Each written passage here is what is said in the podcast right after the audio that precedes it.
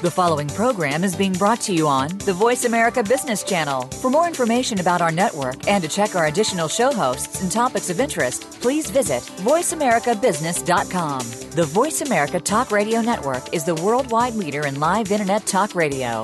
Visit VoiceAmerica.com. The views and ideas expressed on the following program are strictly those of the host or guests and do not necessarily reflect the views and ideas held by the Voice America Talk Radio Network, its staff, and management.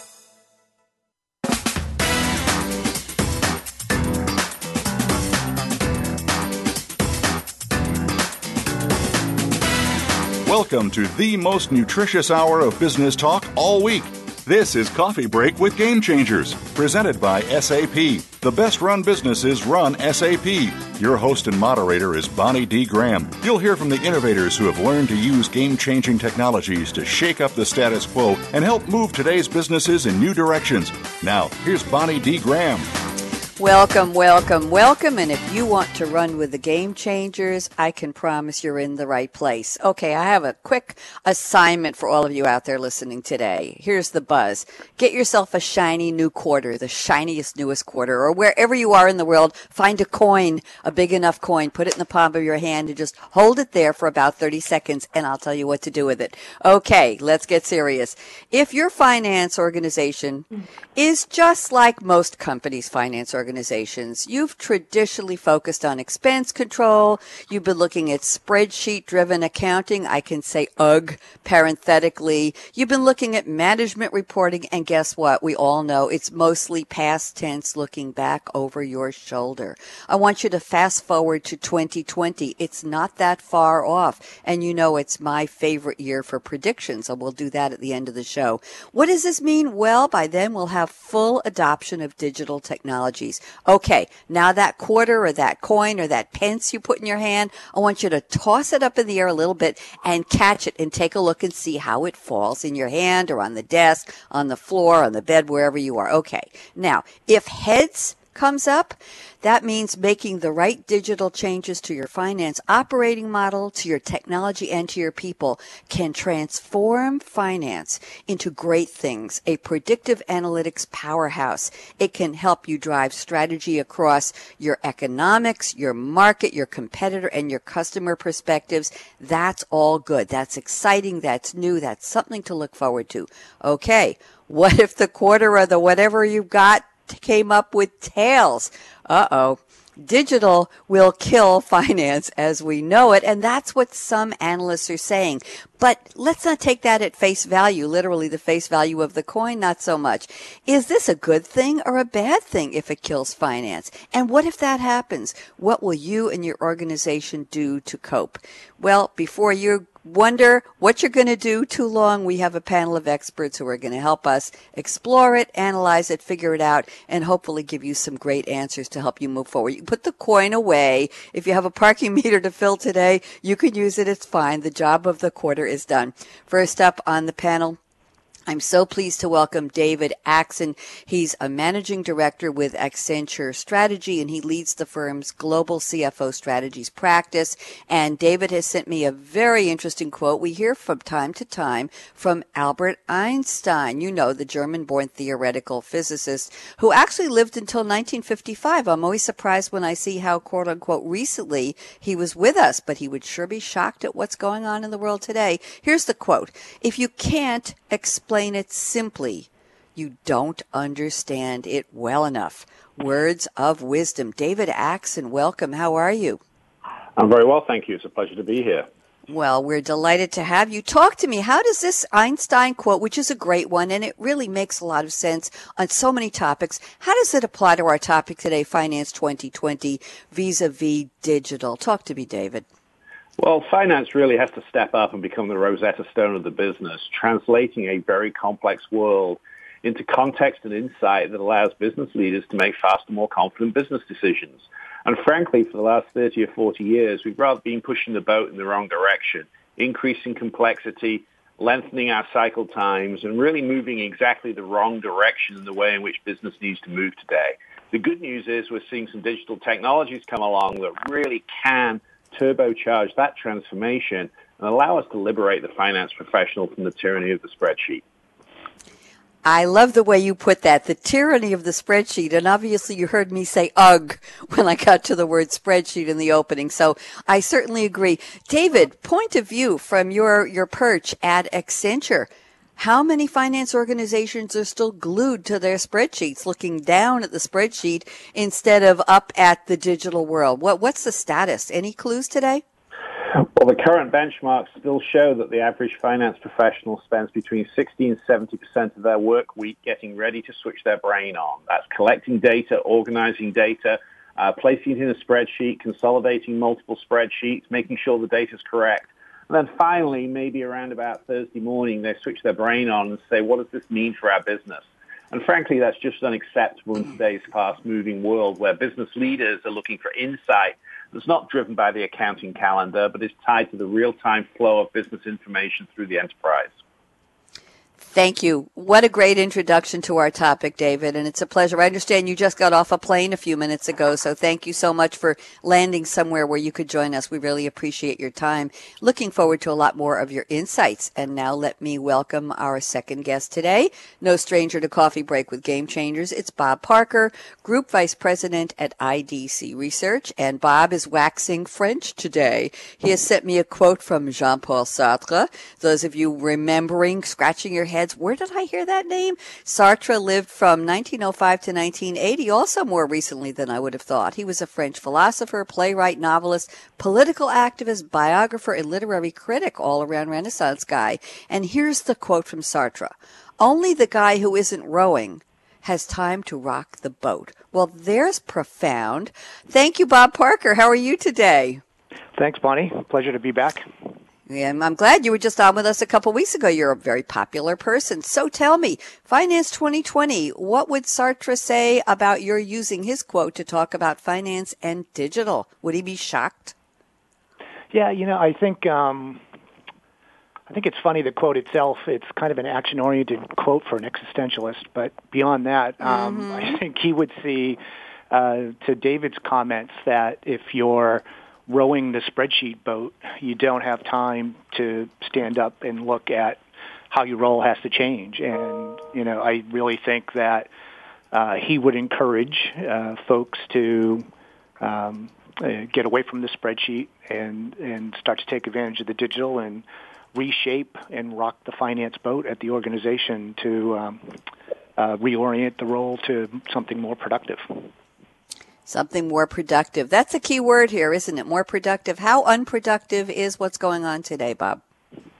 Well, you know, it, it was also interesting, um, David's comments about uh, complexity, because I think that, um, you know, there's a desire to simplify, uh, and and there's a difference though between complexity and complication. So with digital, mm-hmm. we have brand new business models that are quite complex, but that's the reality.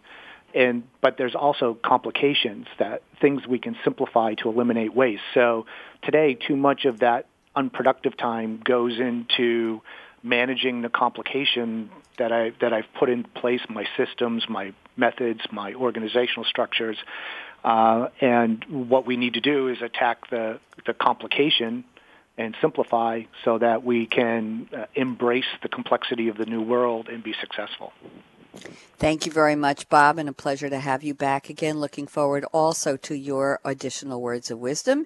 And third up on the panel, well, I haven't spoken to this lady in a long time, but she popped up very frequently on the Financial Excellence with Game Changers series. And good news, the series is coming back uh, through the expertise and wisdom of Chris Grundy at SAP. He's bringing the series back in 2016 for season five, and we're very excited. Of course, I'm talking about Birgit Starmanns She's a senior director for product marketing with SAP Marketing, SAP S/4HANA, and SAP Fiori, kind of busy. And she found time to pull up a quote from John Maynard Keynes. Those of you scratching your head on this one, uh, he lived from 1883 to 1946. He was an English economist whose ideas fundamentally changed the theory and practice of modern macroeconomics and the economic policies of governments. Kind of important, you might say. And here's a great quote from Keynes. He says, The difficulty lies not so much in developing new ideas as in escaping from old ones. Birgit Starmanns, welcome back to Game Changers. How are you?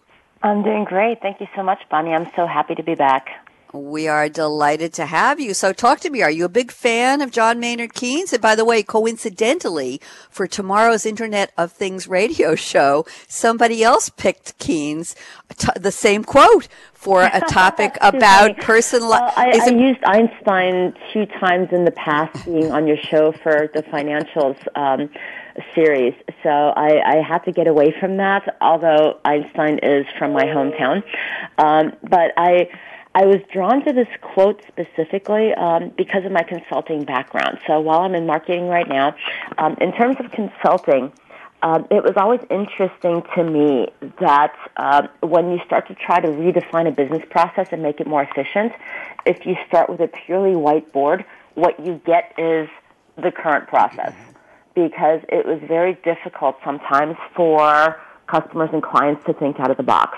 So it was almost more efficient to be very radical and propose something completely out of the box for the customers to shoot holes into um, mm-hmm. because at that point you tempered the radicalness, but at that point you're also making sure that you're actually improving the current processes. So if you start with a completely white board, you end up with what you have today. So it's really taking a break from what you have done in the past and really thinking about ways to innovate and putting that into practice. And that that was always the challenge and it involves a lot of change management. But at the same time, if you don't think out of the box, you're just going to be automating what you're doing today and that's mm-hmm. not going to really be beneficial in terms of transforming your finance organization. Finance needs to be more on the forefront of advising the business, not just reporting after the fact. And if finance doesn't transform their business, then they won't be able to do that. So it's really important to think out of the box and not just reinvent what you have today, but really think about new and innovative way to think ways to do things. Thank you, Birgit. I, I, when I was researching John Maynard Keynes, I pulled up a couple of fascinating quotes. He was, I think, very tongue in cheek. Uh, let me just read one of them. I think it will make all three of you laugh at least a little bit temporarily. He defines education as the inculcation of the incomprehensible into the indifferent by the incompetent. Did you get that? Uh, wait a minute. I have I have an even better one from John Maynard Keynes. You won't believe this one. Capitalism is the astounding belief that the most wickedest of men will do the most wickedest of things for the greatest good of everyone. I'm sorry. Just just wow. kind of makes you think what he was drinking back there in the late 1800s. well, he was just a baby, but I don't know what was in the mother's milk. What were you going to say, Birgit? No, the funny thing is, I mean, because I debated between this quote and another one about, um, yeah, it's, uh, and I don't have it in front of me right now, but yeah, so you think about creativity, but creativity is thinking about new things and innovation is about implementing new things. And I thought that was a really good one too. So I was debating between the two of them actually. Well, I'm glad you brought us Keynes because uh, it gave us a pause to look at some funny things he had said. So guess what? I'm going to flip the coin and go back to the beginning of the table where David Axson is sitting. I know where you are, David. I can virtually see you. And I'm going to ask you a very important question because this is Coffee Break with Game Changers and we'd like to know a little bit more about you. So I'm going to ask you what's in your cup today, David Axson. First of all, where are you when you landed? And what are you drinking right now or what are you planning to drink after the show? Well, I've just landed in Cleveland, Ohio after a 19-hour uh, trip from Cape Town, South Africa. So uh, my body is actually seven hours ahead of where we are at the moment. So I'm thinking oh. a, a nice glass of Pinotage, uh, sitting outside in the sunshine as I was on Monday evening, uh, enjoying a very nice alfresco dinner with my wife uh, in the wine country just outside Cape Town, South Africa.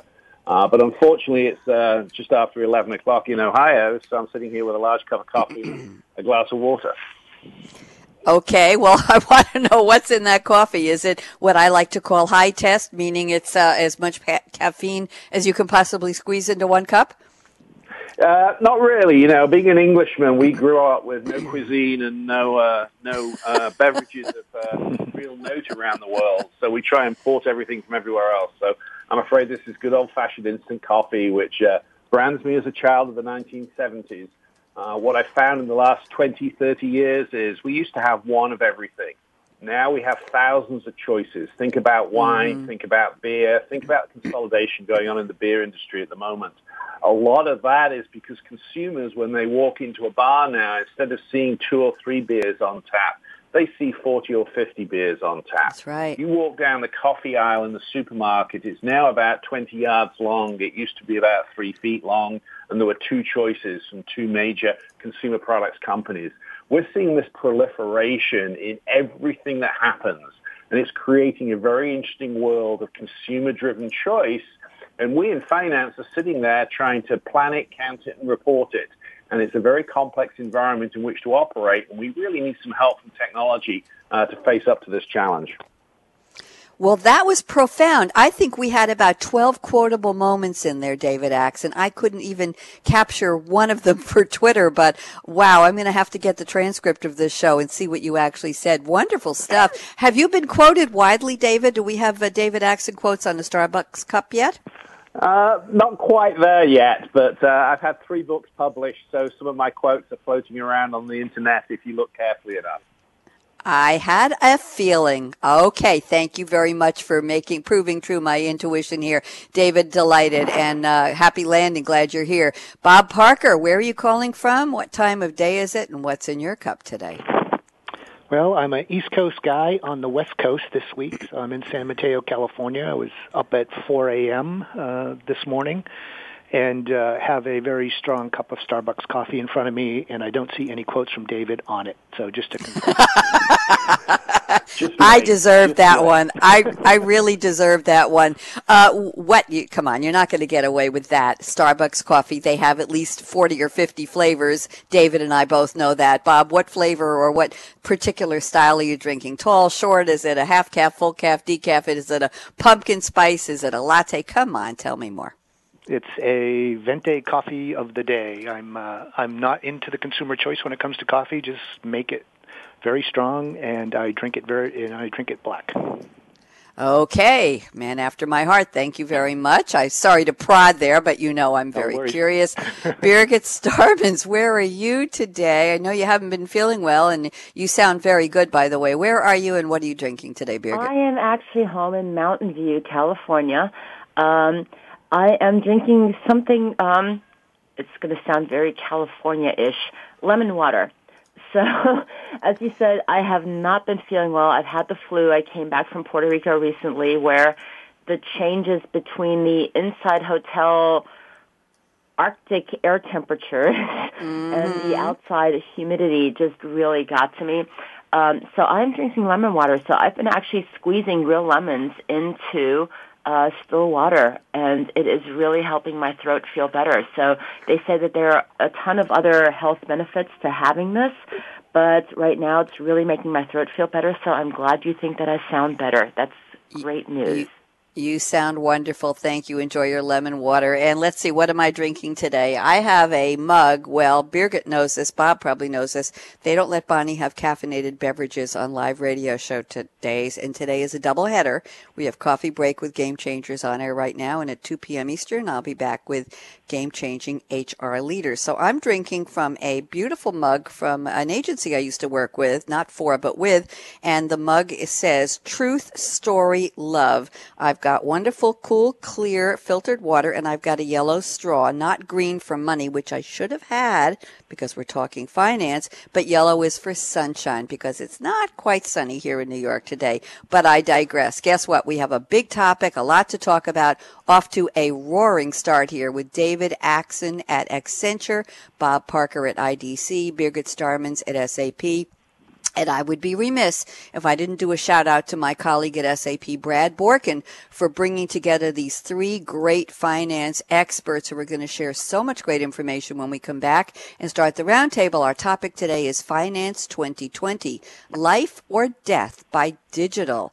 I want you all to ponder that. Remember, put that quarter away, go out and put it back in the parking meter where it belongs, and come back and listen to a lot of words of wisdom on what digital can and should hopefully do to improve and grow the, the strength and the possibilities and the success of your finance organization. We'll be right back, so don't even think of touching that mouse, that app, that dial. Justin out.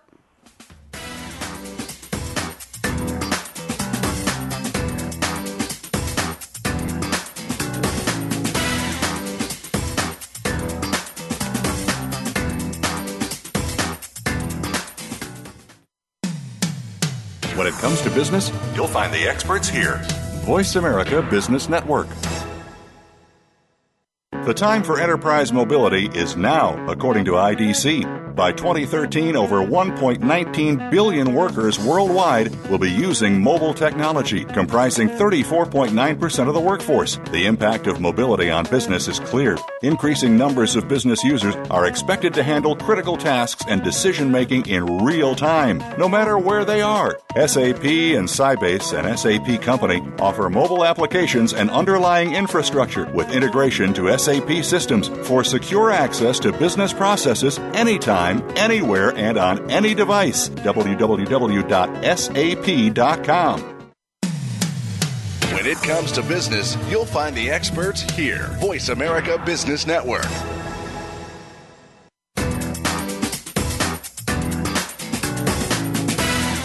You're enjoying Coffee Break with Game Changers, presented by SAP. You can send an email to bonnie.d.graham at sap.com.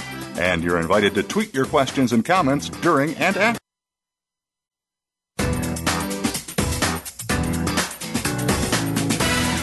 You're enjoying Coffee Break with Game Changers, presented by SAP. You can send an email to bonnie.d.graham at sap.com. And you're invited to tweet your questions and comments during and after the show at Twitter, hashtag SAPRADIO. Now, let's get back to Coffee Break with Game Changers. Welcome back. We're here and ready to impress you with the expertise of our experts because they certainly are. We're talking today with David Axson. If you want to look him up, A-X-S-O-N. He is at Accenture. We have Bob Parker, returning guest from IDC, and Birgit Starmanns. And I'll spell her last name if you want to look her up and get some more information on her. S-T-A-R. She is a star. S-T-A-R-M-A-N-N-S. And she's with SAP. And I'm still Bonnie D. Graham and I plan to be after we discover whether digital is going to kill or infuse with great new energy your finance organization between now and 2020. David Axson has graciously agreed to open the roundtable. And David, I'm going to read just a little bit from your notes here and then let's just run with it. You say, since 2008, which is just seven short years ago, we have witnessed a seemingly never ending stream of, and here are the keywords, everyone, unpredictable, volatile, and material events that have dramatically increased the demands on finance. So let's start with the challenge, the demands on finance, and then we'll go into digital transformation. David, please go ahead. Thank you. Uh, you know, mm-hmm. it's been a fascinating last seven to ten years that we've experienced in the finance organization. The unprecedented depth and speed with which uh, the global economy entered recession in late 2008 was something that none of us had experienced in our lifetimes. Uh, certainly unprecedented since the end of the Second World War. What was interesting is that companies emerged from that financial downturn with stronger balance sheets than through many of the earlier downturns that occurred, the dot-com blowout, Black Monday in 1987, uh, oil price crises in the early 1970s. And so CFO's reputation within the organization has actually been significantly elevated over the last seven years companies did a very good job of conserving cash and deploying capital effectively that allowed them to emerge from that depression, that recession, whatever word you want to pick, in a relatively strong position. But what it's also done is increase the expectations on the finance organization. Mm-hmm. And if you think about the core of finance helping the business allocate resources effectively for the future, that's the annual planning and budgeting process. Now, most business executives, when you say it's time to start building the annual budget, uh, don't open their arms up and say, great, this is the single most valuable use of my time over the next three or four months is to plan out the next year in excruciating detail. typically the end of budget season, which many companies are coming to fruition now in terms of locking down their 2016 budgets, is greeted by a sigh of relief and a comment, now I can get back to my real job and do something important in the business. And frankly, that's a crying shame. You know, we're in an environment today where planning for the future is one of the few opportunities business executives have to think creatively about the future. And we in finance are not doing a good enough job of helping people do that because our point of view and our perspective is rooted in the past. And if you think about the eight years that we've experienced since the 2007-2008 financial downturn, the previous year has been a pretty appalling predictor of the subsequent year. You know, who 12 months ago was predicting oil prices would stay in the $40 range? I've just got off an aeroplane from South Africa. I was speaking at an SAP Financials event in Johannesburg last week, and I was in South Africa three months ago, and in that period of time, the rand has weakened by 30% against the dollar. Good news for me spending dollars over there, not so good news for South Africans who want to visit Disney World. And that mm-hmm. volatility mm-hmm. and uncertainty is creating a massive pent-up demand for finance to provide insight and perspective through techniques like scenario planning and sensitivity analysis, rather than simply rooting their view of the future in what happened in the past. That's invigorating and exciting work for finance professionals to do, but requires a fundamental change in mindset, different skills, different data, and different technologies to be brought to bear to allow finance to really unlock the analytic horsepower that exists within the organization and focus it on proactive decision making for the future. How do we optimally, optimally allocate resources and how do we dynamically adjust performance in the light of volatility? I mean, who 20 years ago thought we would worry about whether Greece could pay their bills? And yet that has been a dominating economic topic that has influenced business decision making across the globe. And on, with the unfortunate events happening in Paris last week, mm-hmm. we're still asking ourselves questions. What will be the impact on the future performance of our enterprise in 2016? And that will already be causing some budgets to get reworked. We really need to think very clearly about how we add value and how we bring capability to bear. Thank you, David. Wow, that was a lot to absorb. I want to know what Bob Parker at IDC thinks about that. Bob, agree, disagree? Ed, go ahead. Well, I agree with a with a with a twist, perhaps. Um, I think yes. I said the last time we spoke, Bonnie, that I'm not an economist, but I play one on TV. But um, I think what we've seen through the, all this volatility is I refer to it as the treadmill economy. So with all the volatility, with all the cyclical nature since the recession, we haven't had real economic growth. So companies have been on this treadmill, and to David's point through investment in ERP systems and the elevation of the CFO role, uh, we've been really good at managing the volatility. We've become really good at managing the volatility, and we've generated a lot of cash, which uh, relates back to uh, David's comments about balance sheet health. But what I've done, what we've done with the cash, was we've done we do stock buybacks, or we do dividend increases, or we do acquisitions so it's almost a zero sum game with the uh, with the cash that I'm generating. However, the digital transformation that's going on, we're we're hearing CEOs talk about we're no longer a bank, we're a, a technology company in the financial services industry. Mm-hmm. And I think there's a sense amongst the CEOs that there's real growth in digital. So to David's point, I think the the CFO role has to change, and, and it's always dangerous to use a sports metaphor, but I think the finance function's sort of been the scorekeeper and umpire or referee uh, in the treadmill economy, and they have to pivot on that umpire, the one who enforces the rules, and add coach to the to the mix. So as the business model changes, you they have to be a key advisor, planner, visionary for what the business model looks like, not just as David said, kind of look back at the past and apply past patterns to future expectations. That's not going to work if we're going to be part of the digital economy and generate the growth at the company. Thank you. Also very profound. Birgit, talk to us. Thoughts on what David started and Bob added on to. Go ahead, Birgit. Yeah, I, I, I think there there are certain things. I mean, I think volatility is going to continue. Sometimes it's sometimes the years are more volatile. Sometimes they're a little bit less volatile. I think we're seeing a little bit less volatility right now, which is giving finance really the opportunity to restructure and being able to support the business. Um, while not really having to deal with emergencies, so to speak. Um, yeah, at the same time, I think um, finance is, is really getting ready to embrace more of these technologies. I think finance in the past has always been very hesitant to embrace new, new, new technologies because of concerns about security or uh, just in general not being familiar with the technology. And we're seeing more millennials being part of finance organizations. So they are more willing to embrace these technologies, which will really help them be able to do things that they were not able to do before. So instead of having to build all of their own spreadsheet models, you know, all of a sudden we have um, planning tools that allows you to very easily to um, make sure that you can identify your key drivers for your business and do some modeling and what if analysis, et cetera. Um, and I think finance is starting to trust that more. And if that's a centralized process, it's not that everybody has their own Excel sheets, but it's in one centralized place on a server so everybody has access to the same information. So everybody's really talking more about from one source of the truth. So there is definitely progression. Um, I think previous, previously finance didn't really trust anything that wasn't on their Excel spreadsheet on their local local laptop or or desktop.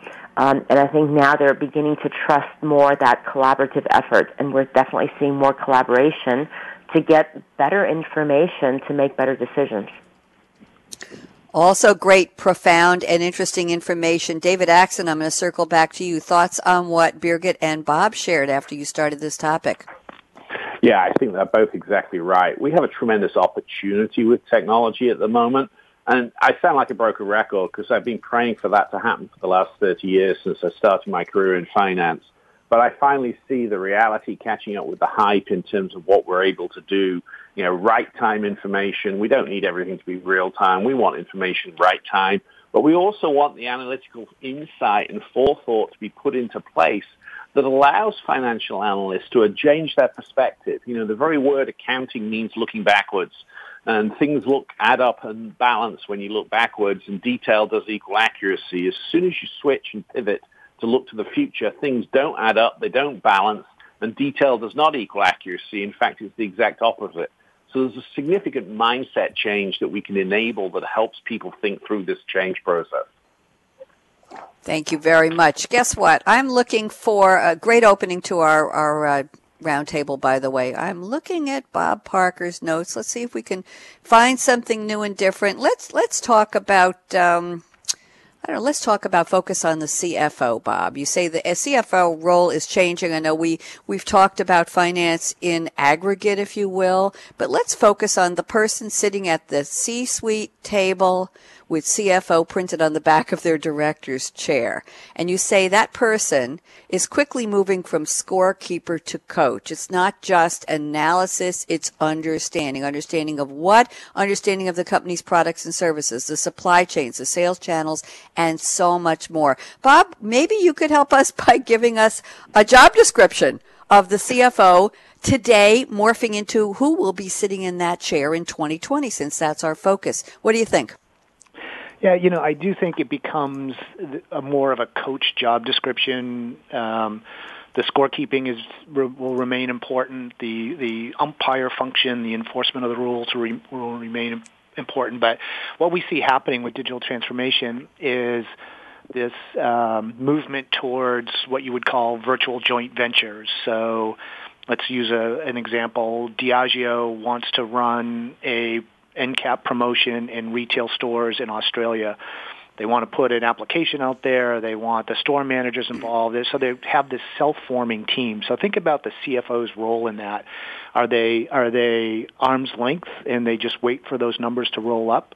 Or is their organization actively involved in the planning of that individual campaign with the understanding of logistics costs, landed costs, um, promotion, promotional efficacy of past efforts. So it's really more of an uh, an active role rather than a passive role. So I think job descriptions, um, you know, will have the word digital in it quite a bit. And, and, and mm-hmm. from an mm-hmm. analysis and understanding perspective, you know, we talk about innovation really coming from not necessarily eureka moments, but from the way we learn. So I think the CFO, to a certain extent, is the chief learning officer for the organization because they're seeing all the past activities in the outcomes because of the scorekeeping legacy. So they become the um, uh, fuel for innovation because they create the learning. They know that when we had this situation and we did A, it wasn't very effective, but when we did B, it was very effective. So I'm going to be innovative and always do B because I've learned. So innovation comes from learning 90% of the time, not from sitting in a dark room and going, oh my goodness. Um, you know, I've just invented the telephone. Um, so it's um, uh, I, I see the CFO role changing as a very, very much an active role as a, as opposed to the way we think about it passively today. Wow, CFO becomes the CLO. I like that. That's very, very important. Are they going to have two chairs or just one with a bigger title on the back, Bob? What do you think? Well, I think that uh, your question was was astute in that it's the job description. I, I think the the function remains. I still have to appropriate capital. You know, we we we talk mm-hmm. about um, having more time for the analysis, uh, which is the productive work. So uh, there's portfolio analysis that uh, that I use to allocate resources. There's scenario analysis I do to mitigate risk. There's value analysis I use to optimize outcomes, and then there's situational analysis that helps me determine next best action. And today, the CFO sort of throws the models over the wall, and I think um, in the future they're going to be uh, much more active parts of that decision making across what we were talking about before supply chain product planning all of that so um, i think the i think the breadth of responsibilities gets much much wider and i think the um, as someone who's been in finance and gotten out, it's a much more exciting proposition than it was when I was looking at those jobs. Um, so I, I think I think it's going to be a, uh, a, a really fun function to be in at a lot of companies. Bob, are you going to go back? You said you got out of it, and now it's more fun. Are you heading back into that chair? Well, you don't I'm have to answer. Old, I'm too old to turn back at this point. Sweetheart, you're never too old for anything. Take it from me. Birgit Starmanns, don't talk about Bob's resume, but talk about the idea. A, a, lot he said about the changing role of CFO. What do you observe, Birgit Starmanns? Yeah, I, I, I would totally agree with Bob because um, it's it's not just that the CFO is doing reporting on the back end, but it's really looking at the financial implications of certain decisions. And some some of the things that we've been talking about with specifically budgeting, planning, forecasting. Um, if I have the opportunity to acquire companies, am I going to acquire company A or company B? Am I going to build a product myself? Is that going to cannibalize my current product line? So those are sometimes you know, a dozen different scenarios that are that are possible. I would say in the past when finance was doing this manually, they would kind of pre-select a couple of those options because they just didn't have the bandwidth to actually evaluate all of those. Um, now that finance is getting more familiar and more comfortable with technology, they can actually evaluate all of those different scenarios um, look at what the drivers are and look at the financial implications of every decision. So finance is definitely more in a position to work more closely with operations, whether it is you know, the sales and marketing aspect and demand planning, whether it is the production planning and capacity, what can we actually deliver, um, and really looking at the financial implications because everything that a company does ultimately has a financial impact, whether it's demand planning, whether it's production planning, whether it's even looking at risk and the the potential fees and, and, and fines that, that are out there if, if you're not following all, all the rules and regulations. So the rules and regulations aren't going to be going away, but def- finance is definitely taking a larger seat at the table, and we're seeing more um, organizations where folks like the CIO are reporting to the CFO, where the CFO is being really asked as part of the boardroom conversations, what is the financial implications if we go for option A, B, or C? And it's really important for finance not to have to take a month and the next month end or quarter end or year end closing to be able to come up with that information, but being able to do that as quickly as possible, ideally in real time, but as quickly as possible, looking at all of these different drivers that are important to the company to maximize profit to minimize risk. You can probably never completely eliminate risk, but um, being able to really put a financial value onto that. Thank you, Birgit. I want to circle back to David Axson at Accenture. David, agree, disagree with the changing role and the details that Bob Parker and Birgit Starmanns share with us. What do you see, David? Yeah, I go a little bit further. You know, the coach stands on the sidelines and directs the play. Uh, the CFO is actually in the middle of the field. Uh, I'm not very good at American football analogies, so I won't even bother trying. Uh, but effectively, the leadership team of a company today has to be a well-oiled machine where each individual doesn't just understand their own role, but understands the roles of the other individuals who make up the team and how that team collectively performs in order to deliver high performance. You know, the financial outcome of any business event is the last thing that happens. By the time it hits the P&L or the balance sheet, it's a little too late to do something about it. So I'm increasingly CFOs, I'm increasingly seeing CFOs want to get ahead of that game begin to tap into the increasingly rich data sets that are now available within an organization or through the broader ecosystem of customers, suppliers, and business partners who combine to deliver value to the customer and really begin to understand what data is relevant, when it is relevant, and how we can use that in the context of making better business decisions.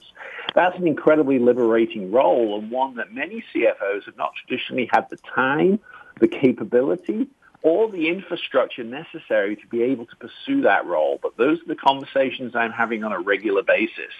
Job one still remains financial integrity and discipline. You know, you have to close the books and you have to be able to produce your statutory statements in an accurate fashion. But that is 20 to 30% of the role of finance in the future. 60 to 70% is how do we make those financial statements look better by trading, by making better business decisions that create value not just for our customers, but for our shareholders and our other stakeholders in the business. And that's increasingly the role that the CFO has to play. He's on the field. He's not on the touchline directing the plays of others. Thank you. That's profound, and I think you have a very good grasp of American sports, sounds to me. Bob Parker, you want to comment on that? Yeah, you know, I don't want to uh, split semantic hairs over a metaphor, but I, I do think when I when I say coach, I'm talking more about. Um, so the CFO isn't going to manage the product portfolio; that's still going to be engineering and product management. But when I think about a coach, a coach teaches the fundamentals to the players. So the financial fund- fundamentals, the underpinning. So in supply chain, we're moving from sales and operations planning to integrated business planning, which brings a financial view into the supply chain planning as opposed to operating in parallel. And I think the finance function is to teach the fundamentals to those supply chain executives so they can do better integrated business planning. I, I don't think the CFO is going to do sales and operations planning. They're not going to do product portfolio planning but they're going to be much more actively involved by giving those other functional constituents a much better understanding of the fundamentals that they need to make good business decisions. Thank you very much. I'm going to turn to Birgit Starmanns. And Birgit, I'm looking at your notes because let's see. Oh, we have about six minutes left till we go to our crystal ball predictions round. And Birgit sent me so much interesting information. I want to make sure we cover some of it. Birgit, let's talk about hyperconnectivity. And just let me give a little background here. You say every consumer and every machine is connected disrupting all the established rules around business channels. Connectivity drives the movement of goods, services, people, knowledge, and wealth. Sensors, robotics, 3D printing, AI, artificial intelligence are the new normal. It's here. It's not going to leave us at all. It'll probably morph into something even more hyper connected in the future, but we're not there yet. Birgit, how does hyperconnectivity impact this change from the tyranny of spreadsheets, as David so eloquently put it, to the CFO of 2020? What, what are we talking about? I, I think it's really more of a working style, and I, I, I've been quoted in presentations as saying, "Don't get behind me in, in an airport line." I do have pre-check, but I've got two iPhones, two iPads, a computer, you name it, I've got it. Um, but I, I would say that um, the I think there's not as much of a delineation of being offline. People are always online, um, even if it's after hours, even if it's on vacation, etc. So we are getting more used to that in our personal lives. We can see uh, whatever it may be, whether it's our, our airport schedule, whether it's our bank statement, etc. And I think there's becoming a more comfort factor in business of and the expectation of always having that. And if you think about um, basically just really thinking out of the box going forward, um, if we have, um, we can now activate our alarms in our house uh, through our smartphones. We can set our heating system, air conditioning system through our through our smartphones. We can get alerts from our car when, for example, the tire pressure is down. Well, that's being taken over into business. And first, it was just RFIDs moving moving information around. Now it is also uh, well, let's schedule our maintenance, and all of these things have a financial impact. So, let, let, if I schedule maintenance on a on a very rigorous schedule, well, the machine might not need maintenance. Why don't we embed a chip that lets us know when it needs maintenance? Because that way we don't spend the money and we don't have the downtime, which has a financial impact both on the production cost as well as the revenue. Um, to maintain a machine that doesn't need maintenance yet, but make sure that we maintain it before it actually breaks down and again has a financial impact. So having that intelligence and embedding that information, um, it's not just about having the volume of information, but having the right information when you need it. But I'm definitely seeing more of that intelligence um, being embedded. And again, it all has a financial impact in serving customers. So ultimately, most companies need to serve their customers either through services or through producing products. So if products go down because there was a problem on the production line or because we didn't do our planning correctly, um, I, I would say that finance with operations, um, including supply chain, including sales and service, um, are being very much more intertwined because it all has a financial impact, impact at the ultimate at the end of the day. Thank you. And I just tweeted that how many devices you carry to an airport, Birgit, oh, so people will know. If you see Birgit. So you're probably not going to get stuck behind me. well, you're going to identify Birgit by the, the butterfly like flower on the right side of her hair, her long blonde hair, and all of the iPads and iPhones and I this and I that and I, I, I, I, I. Thank you very much. David Axson, let's get some comments from you on the hyperconnectivity trend and how the financial impact on businesses is so real. Talk to me, David. Well, I agree with Birgit completely. Let me give you a very real and simple finance example here. In the old world, a customer would order a part the part would either be picked from inventory or manufactured. It would then be shipped to the customer. The engineer at the customer's site would take the part, go and install it in a machine. He would update the record. The paperwork would be routed back to the finance department. You'd have a shipper, a receiver, a purchase order, and you'd have the asset record. And finance would go through a manual process of doing the three-way match to pay the supplier and would update the fixed asset record to show that the part was now in the asset and it was in service so you could either depreciate it or expense it appropriately. In today's world, the supplier installs a 3D printer in the customer's location. The engineer needs a spare part. He goes and prints it out on the 3D printer. That automatically triggers not just the sale, it automatically triggers the receivable and sets up the payable in the customer's system the engineer goes and installs the part which had a sensor on it into the asset, which automatically updates fixed asset record. In the new world, you have no inventory, you have no payable, you have no receiver, you have no shipper, you have no purchase order. Think of that in the context of the work that finance does today and compare it to the work that finance will do tomorrow. The working capital implications are huge. The data availability implications are huge. And perhaps most personally for the finance professional, their job has just been redefined. Hmm, there we go. We have it in stone now. Bob Parker, thoughts on what Birgit started and David added on to. Go ahead, Bob. Yeah, I think on the hyperconnectivity, we have to, we ha- if you're a finance professional, you have to think about how your job is changing as well. So, you know, in, in David's example, let's assume it's a spare part that um, isn't feasible to 3D print. And I need to know inventory. Inventory balances have always been the result of debits and credits of all those transactions David mentioned. But what if I can go ask the shelf, how many do you have on you? and it tells me three. So now my operational construct isn't tied to double entry bookkeeping. It's tied to real-time visibility. So the finance function changes significantly just because of the availability of um, uh, access to the data, uh, real-time connectivity uh, to the data itself, or what or what the, the cyber representation of the data is. So, you know, I think the, the the finance function changes completely um, on that basis because the the the system of record could be that inventory shelf, not the not the ledger balance uh, resulting from the debits and credits. Thank you very much. And guess what? We're going to circle back one more time to David Axson at Accenture. David, it's time for the crystal ball predictions round. I'm going to start by giving each of you one minute. That's 60 seconds. Count them and use them wisely. I'm going to ask you, since our topic is Finance 2020, I don't have to say whatever year you see in the crystal ball because that's where we're already focused. So, Finance 2020, life or death by digital. Why don't you give me your prediction on what's really going to happen in the next four and a half to five years. 60 seconds, David Axson, Accenture.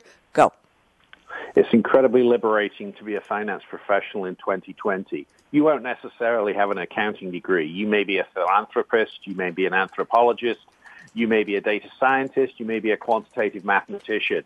The beauty is those portfolio of skills will be coming together in a digitally enabled world that is providing automatic event-driven alerts on interesting things that are happening in the business that you need to be concerned about and potentially apply your analytic skill set to.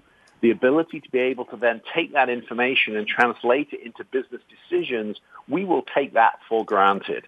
Uh, it's going to be an incredibly wild ride for the next five years. We're already into that journey as we see companies begin to deploy these tools and technologies. But the most important part is where people interact with the technology. And that to me remains the biggest challenge going forward. Technology will no longer be the impediment. The impediment will be staring you in the face every morning when you brush your teeth.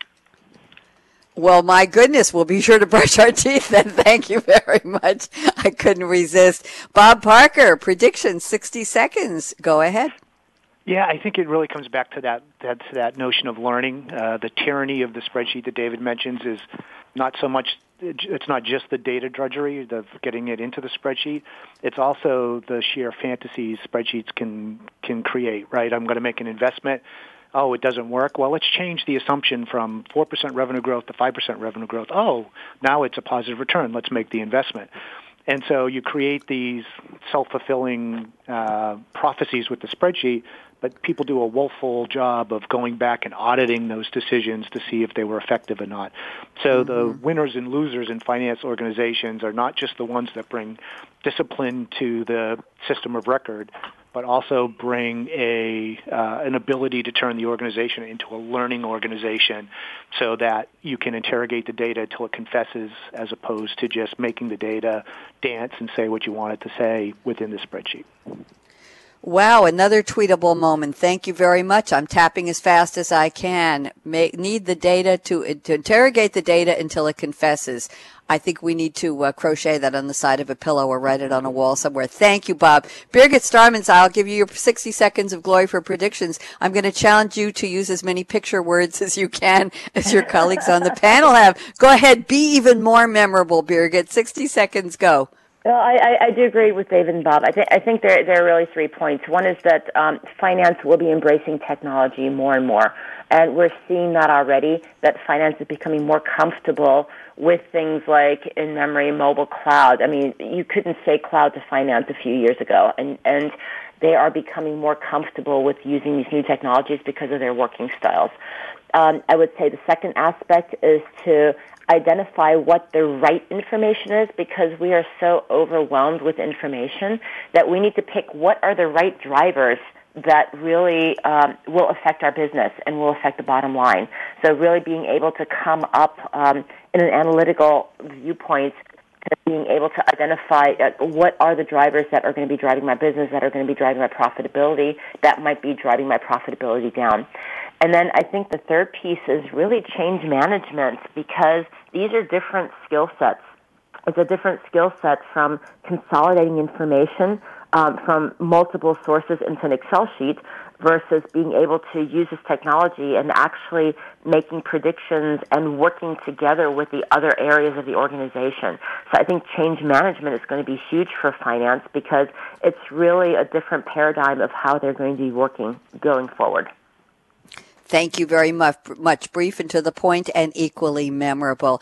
I have to tell the three of you, you made Finance 2020 a very exciting conversation. I always worry, not me being totally on the outside of the finance arena, uh, what are we going to talk about? How is it going to flow? And I have to say, David Axson at Accenture, Bob Parker at IDC, and Birgit Starmanns at SAP, the three of you did a spectacular job of bringing this to life and making it quite exciting. And I thank you for that. So you can all take that shiny quarter and flip it, and I guarantee it's all going to be heads up. I'm absolutely positive. That's my my prediction. All of the quarters are going to fall heads up. So thank you so much to the three of you. We really appreciate your time. And here's my call to action. Fasten your seatbelt. Bob and Birgit know this. David's going to learn this. Fasten your seatbelt. What are you waiting for?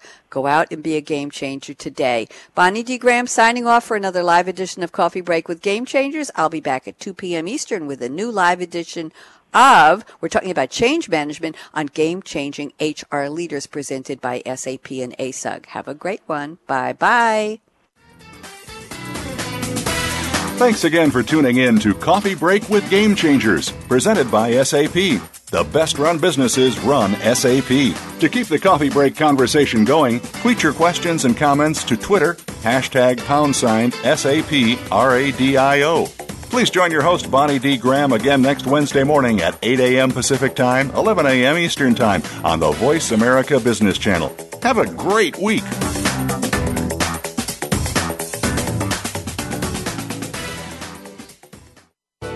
Thanks again for listening to the preceding program brought to you on the Voice America Business Channel. For more information about our network and to check out additional show hosts and topics of interest, please visit voiceamericabusiness.com. The Voice America Talk Radio Network is the worldwide leader in live Internet talk radio. Visit voiceamerica.com. The views and ideas expressed on the preceding program are strictly those of the host or guests and do not necessarily reflect the views and ideas held by the Voice America Talk Radio Network, its staff, and management.